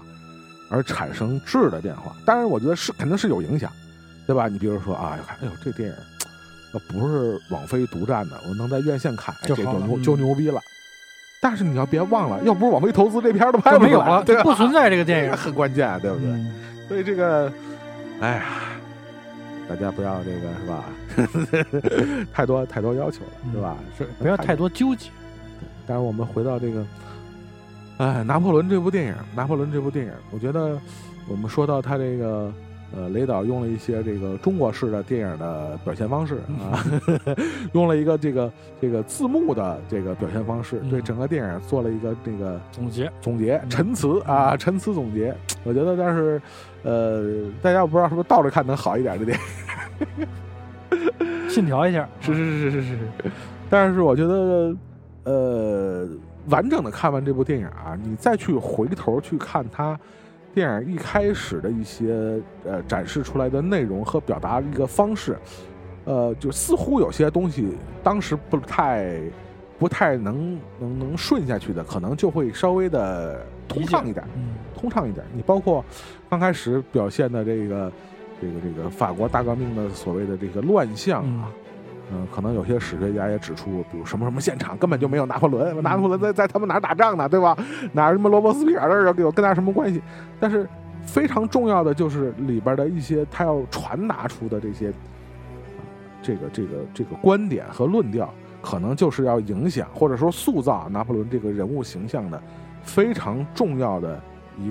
个激发的一个导火索。嗯，你比如我印象里还有，比如说罗伯斯庇尔这个角色，虽然就是。我们知道这个在那个历史课本里边非常重要啊，非常重要。这个雅各宾派的领袖啊，当然最后自己也成为了这个断头台下的冤魂亡魂啊。他在里边有一个非常重要的话，也成为了我觉得是影响拿破仑整个政治生涯和他的这个仕途的一个非常重要的一句话。我记得大概他说的意思就是说，恐怖。也是美学的一种延伸，这我觉得还挺法国的啊，挺法国的。在这个国会上能说美学这事儿，我觉得也就是法国人干得出来，是吧？但是恐怖是美学的一个延伸，我觉得这句话也成为那个拿破仑日后这个行为做事的一个准则。我们回到。一个历史的范畴来说这个人物的话，在一个身逢乱世的这么一个环境下，当时的法国大革命可以说四面楚歌，整个大革命的这个导火索使得它周边的这些欧洲的王公贵族们个个胆寒，所以他们就是说联合起来各个势力啊。对这个法国这个国家和对法国大革命进行这个围剿，所以在当时的这么一个环境下，内忧外患非常急需，就当时的法国人非常急需一个拿破仑式的人物，一个强人，一个强人。嗯，那你说老雷拍这样一部电影，当然我的意思是说，这肯定不是他所有的拍拿破仑这个人物的一个利益，但我也觉得不排除他是他对当下环境的某种影射的一个存在的一个可能。是阿根廷吗？我觉得不光是阿根廷，我们去想历史的很多时刻，咱远的不说啊，什么1000年前、2000年前的咱都不说了，近200年，我可以说每一个国家到现在为止，也是在每一个国家内忧外患的时候，人民，我打引号的人民啊，大家去理解人民这个词的意思，人民往往在内心深处非常渴望一个强硬的、有一点右的这样的政坛的所谓的强人，就是在这个时候最容易激发的是什么？是民族主义的自豪感。也只有这些东西会将处在这个大厦将倾的这样一个民族和社会团结起来，将他们团结起来。民族主义是最好用的。对，毫无例外。就是我也看过另外一些评论，就是说，拿破仑这部电影在法国遇到的恶评，恰恰说明了雷德利·斯科特要说的一些问题是对的。就是说他在法国遇到的这些恶评，不就是恰恰因为是他是法国人，或者说法国人民心中的所谓的民族英雄。所以我觉得这在当下，我也说了，它不光是对法国历史的一个映射，我们可以看看现在的国际政治环境，很多国家，就跟你刚才说阿根廷，不光是南美，也包括欧洲的很多国家，亚洲的一些国家，在政坛出现的一些标榜民族主义的这些政治人物，他们会受到空前的支持。其实和法国大革命时候的这个拿破仑能够上位，其实有很多异曲同工的地方。当然我觉得再深的咱们可能就不适合说了，就不适合在一个电影节目里说了。对啊，可能是我们要开一个政论节目，对吧？就说民族主义对这个，墙外说，对，墙外是吧？你们那墙有点矮是吧？趴能趴出去，但是就是大家可以去对照着去理解嘛。我们总是说历史可以作为一个镜子来反射当下社会的很多问题。其实历史一直是在重复发生的很多事情。你很难讲是什么样的一股力量将拿破仑这个人物推上了最终啊推上了这个位置。历史的答案，我们可能就是每个人心中都有一个自己的答案。但就这个电影来说，你看我们反复在提到拿破仑，他整个的这个人物塑造、角色塑造呈现的一个状态。我们为什么说他是一个野兽的、动物的凭本能在反映的一个这个人呢？那动物的表现一个非常重要的一个，还有一个什么标准，就是他没有是非观点，没有道德观念。我们可以回头再仔细去看看这个凤凰地区塑造的这个拿破仑。他在那样一个乱世里边，他作为我们可以说是一个就是我们中国人有一个词儿非常非常，我觉得准确，你可以说他不是英雄，他那是一定是一个乱世的枭雄。那这个枭雄他所承担的一个，或者他呈现的一个非常重要的特质就是什么？首先一点，没有那么强的道德观念，没有那么强的是非观念，在他这里边唯一成立的或者唯一能被他认同的标准就是什么？就是强弱、胜负。对，这也是很多的我们知道所谓的历史上的这些所谓的伟大人物啊，我们打上引号的啊，这个我们指的不是说绝对的关于伟大的定义，就是所谓的历史上的这些我们说大人物吧，这些大人物他们会呈现的某种程度上的特质，也就是为什么他们这些所谓的大人物在后世会引起很大程度上的争议的一点，就在于他们往往是会非常明显的弱化这些是非和道德的观念。在他们的心目中，不二的法则就是说，我要做最强的那个人，最后的胜利者。然后如果我们从这个标准来看，那我觉得这个凤凰帝演的这个拿破仑其实就很合适。其实你想想，他有一些东西其实还很中二的，嗯，对，很天真的，就是中二少年这种的，就是我们老看热血漫画，就是只追求更强，是吧？更强的这个武术，更强的功夫，更高的力量，是吧？但是你想想这些报道，这些所谓的我们说这个中二的这个文化也好，还是这些所谓的这些艺术作品里边也好，有多少东西是集中于比如说道德焦虑，是吧？真正体现在这些东西上的其实很少，那个是很成人化的一些关于道德，或者说关于这个人性中间的这些所谓焦虑感的东西，这其实是青少年文化里边不具备的，因为这确实需要更成熟的阅历，和你经历了你的这个很多人情世故之后，就像我看到这个片儿，我其实第一个反应出来的类比的电影是英雄，就是我也有特别强烈的一个跟你刚才说这个中二感的感觉，就是你看英雄里头的，无论是长空啊、飞雪啊、残剑啊、无名啊，这些侠客形象，他们在刺秦的路上有不同的理念啊，走到了不同的阶段，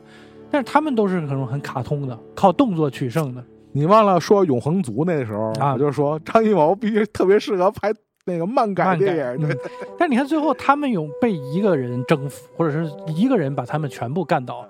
就是意志上压倒了他们。你看他就说不杀和平，你看秦王站的那个高度是这底下这几个刺客一生可能达到不了的，格局大嘛，是吧？对，就把他们给压制住了。哎，可能传统意义上咱们觉得秦王这种，哎，陈道明老师这种，这才是帝王将相应该有横扫六合的。说了嘛，康熙王朝啊。哎，结果恰恰拿破仑其实他是一个侠客形象，或者是一个莽夫，甚至连侠客都谈不上的这么一个很本能、很粗犷的这么一种政治。就是我们换一个角度想，如果一个就是始终保持着中二少年式的这种思维惯性的人，他登上了所谓帝王的这样一个位置。他握有了所有人的生杀大权，他会干出什么样的事儿？那有可能就是拿破仑这样的、不太理智，看起来也不太可理喻的事情。对，就是他让所有人周边的这些国家都感觉到了威胁和不安全。当然我们说的是仅限于这部电影啊，电影本身呈现出来，我们没有说历史的拿破仑是应该是什么样。我觉得那个不在我们这个电影节目的讨论范围啊，这个历史人物确实是，我觉得是就是要讨论起来很复杂，需要很多维度去讨论这个事。是的，我觉得今天聊的也差不多了。我觉得最后的收尾呢，按照我们的惯例，还是推荐一个影片啊，无论是不是和它相关的。我先来抛砖引玉，刚才提到的雷导很多影片，有一个片儿呢没有提，很多人都觉得这是他近些年来吧。一个比较雷的片子就是《黑金杀机》啊，就是法鲨，也反正一堆明星了，比比特啊、克鲁兹啊什么的一块演的。这片儿整体呢，我其实现在都已经不是特别印象深刻了。他讲的什么故事，好像是类似于一个律师的为主人公的，就一个镜头。我推荐大家还是看这个片儿，是布拉德彼特那个吗？就是砍头的那个。对，我的那个飞头啊，好有创意，我操！一定启发了这个南方车站的聚会，是吧？啊，非常有意思。就是当然有点血腥啊，这里头提倡还是这个成人观众来看。从这个镜头的设计，到那个悬念的突起，以及最后这个落下整个这个过程，我拍的非常的流畅，当时是给我未成年的我啊留下了一些阴影啊，确实非常的棒。我觉得那场戏是在白天，甚至它的惊喜和惊讶程度都超过了在晚上南方车站聚会里头胡歌他面临的这个割头的那个段落，我觉得拍的真的非常的好，所以视听上是很值得大家不叫借鉴啊，就是可以感受一下什么是张力。他用一个很大家日常的一个焦虑，可能你坐在高速的任何的交通工具上都会有这种突如其来的撞击啊，这种他把这个撞击做成了一种我的裸眼3D 甚至4D 的这种观感，让我每次就是骑摩托车甚至骑自行车都会有特别不好的心理阴影。大家可以感受一下，就这一个镜头，相信你会觉得这个雷导还是有点东西啊。这电影可能看了一个镜头就够了这剧情我现在都完全忘了，我也是，我就记得那个了，印象太深了啊。如果要我推荐雷导的作品啊，除了这个他那些非常经典的大家耳熟能详的作品啊，这个我们就不多说了，是吧？反正我觉得啊，是但凡说一个什么类型主题的，我们每次录这个专题节目啊，你都好像绕不开他的这几个电影，是吧？尤其什么科幻啊、战争啊，是吧？你想起来就是都跟他有关系，像坐标一样。对啊，银翼杀手、赛博朋克啊，是吧？你想他拍那时候还没什么赛博朋克的，对吧？不像现在啊。但是你要说，因为我们今天节目和大家推荐和聊的是关于拿破仑这个电影嘛，我觉得可以，大家可以打包啊，来一个三部连看。啊，这个历史的时间顺序不是那么紧啊，但是基本也是先后顺序啊。就是我们刚才节目提到的这个《最后的决斗》啊，这是一个比较新的这个老雷的作品啊。然后《最后决斗》啊，这个也是最后也是有字幕，中国式的表现方式，打出了字幕，就是男主人公最后死于十字军东征。你就顺着这个历史脉络啊，你看一个天国王朝啊，一定是刚才日落君说的那个导剪版啊，还得是雷德利斯科特导剪版。我这警坛啊有俩人，一个是那个雷德利斯科特，一个扎克施奈德。基本啊，就是他拍出一个正片来啊，你可以就不用，也不是说不用看，你就基本当一预告片，你就等着的那个导剪版。他俩吧，还是真的是这种就是经常上演这个打脸这个奇迹的这两位导演啊，就是反正你不让他们拍痛快了啊，什么4-5个小时啊，绝对不能罢休。这片儿我估计也就是都是支离破碎的。看一个《天国王朝》，看过《天国王朝》以后啊，我觉得再看一个这个拿破仑，包括可能咱们。可能这个节目上的啊，它是应该说是明年吧，是吧？明年不是也是45天的这个窗口期嘛，是吧？啊，明年嘛，大概大家可以看一下拿破仑的这个完整版。我可以短暂的暂时命名为战争3部曲。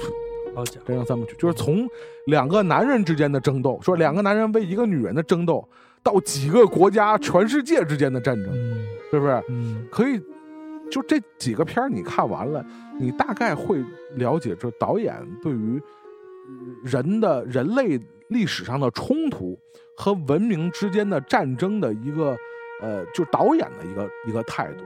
比如我们可以说少说一点，最后的决斗，你就是和拿破仑去比较着看，因为拿破仑里边也有就所谓的男女关系和就是他所谓的他的。试图或者和他的战争生涯之间的某种程度上的一个对应互文的一个关系在里头，我觉得在雷导的心中啊，或者说在雷导要表达的态度当中，在他看来，人类的这一系列战争和冲突和矛盾，有相当程度上都是荒谬的，就是双方或者说冲突的双方。不管他是个人还是一个国家或者整个民族，当然都是想当然的觉得自己的理由是最理所当然的、名正言顺的，或者是真主或者是上帝的名义啊，我们都是以上帝的名义去释罚这个杀戮之事。但是落实到战争本身这个事儿，我们站在一个人类的格局去看。或者是站在一个女性的角度去看啊，比如说最后的决斗，比如说是拿破仑，我们都会发现他的这个正当性其实都有他非常荒谬的一面。包括我们说回拿破仑，就是说拿破仑这样的一个塑造的这样一个角色，比如我们今天为了做这期节目啊，特别有意思，我没查维基百科啊，查了一下百度百科。在介绍拿破仑，就是他这个从埃及返回法国国内的时候，你知道那个百度百科怎么写的吗？说拿破仑非常敏锐地发现了法国国内的这个形势不对，毅然决然偷偷的回到了法国，就是从埃及前线回到了法国，然后发动了这个叫雾月政变。那你看电影是怎么表现的？这里边这个，但我们节目已经没少剧透了啊。这个在老雷的笔下，他偷偷返回法国是为了什么？因为他受不了约瑟夫的绯闻，戴绿帽，就是这么简单，哎，就是这么私人，就是这么男人，就是这么任性，就是这么男人。包括你看他那段和那些所谓的执政官的对话。那个他意思说这个啊，现在你们知道现在都什么形式了吗？啊，关键是我老婆还给我戴了一个绿帽子，我太难了，祖父绿。看似一个历史的关键的时刻，改变整个时局和政局的一个时刻，难道没可能就是一个非常私人的理由吗？就是我们知道，当然官方的书写肯定都会是一个非常冠冕堂皇的理由，很正式的。哎，就是说，我操，英明神武，大哥英明神武，势头不对，发现了你们的阴谋诡计啊！但谁知道他真实的，或者说他这个历史所发生的，他的这个个人的出发点究竟是什么？我觉得雷导提供了一个非常有意思的一个角度，你可以说是戏说，我觉得说这部叫戏说拿破仑一点毛病都没有，但是还是那句话，我也听说过坊间一个说法，难道历史的真相不在那些野史当中？就是你们所以为的历史，难道真的是历史的全部吗？真相吗？也未必是。就像人民群众那么喜欢野史，是有它的道理的，是不是？是。OK。行，我觉得这个启发我了，我看看有没有机会我再认真的啊找一些资料，因为我倒觉得也未必像雷斯科特抨击的那种，你当时不在场，我倒是觉得可以互对应着真实的历史，或者是目前来看能够搜集到的历史，对一下百度来看看他到底有做了哪些更加有趣的这个改编吧。确实这个片子咱们抛开它的这个历史上的真面貌，因为确实也很多东西并不可考，它给了大家一个思考的角度。因为一个长得可以说是和书本里画像当中完全不像这个法国小矮子的美国人来演，他其实某种程度上已经放弃了完美复刻的这样的一个理念，他的创作观念其实就是在抒发一个英国人对于这个所谓法国人偶像的一个幻象的破碎的一个，你觉得它是恶作剧也好，或者是他的野心就是要重塑这样的一个伟人形象。我觉得这个电影当中能引起这么大的争议啊，他的利益我就其实已经算是达到了。可以再跟大家说两个没用的小知识啊。第一个是这个电影一个我觉得是一个细节，我不知道你看那一遍的时候有没有发现啊。就好像是不是第一次约瑟芬给拿破仑写信的时候，他写完信之后拿那个信在脸上葫芦，你注意到没有这个细节？你可能就是找机会，你可以再看一遍，还挺明显的。他是为了有气味是吧？香的。坊间传闻野史啊，拿破仑最喜欢约瑟芬身上的汗味儿啊，还不是香水，请注意，还不是香水。据说这个拿破仑因为这个癖好啊，曾经要求约瑟芬几天不洗澡啊，不是跑步，可能也跑步啊，围着院子跑3圈，主要要这原味儿，你知道吗？哎，所以你看这个电影里边用了一个这个细节，因为我非这个其实还你如果就知道这个坊间的这个传闻啊，他这个细节表演的还挺明显。你见过谁写信写完信那往脸上糊一擦？对对对，很明显还是那种大汗淋漓的时候。哎，我这一点还特别有意思。再有一个没用的冷知识啊，就是这个拿破仑蛋糕啊，跟拿破仑一毛钱关系都没有。请在稻香村啊购买正宗的拿破仑的小蛋糕。本期节目由稻香村特别赞助，但我妈说了，稻香村那不好吃。我也吃过，我不是很喜欢，因为很硬。是怎么聊起这个？我妈讲要是皮了，有点不酥不脆。对对对对，是的是的。OK， 以上就是本期节目的全部内容。如果勾起了你的食欲呢，非常的抱歉。如果喜欢本期节目，请一定要分享给你的好朋友们。那我们就下期再见，拜拜。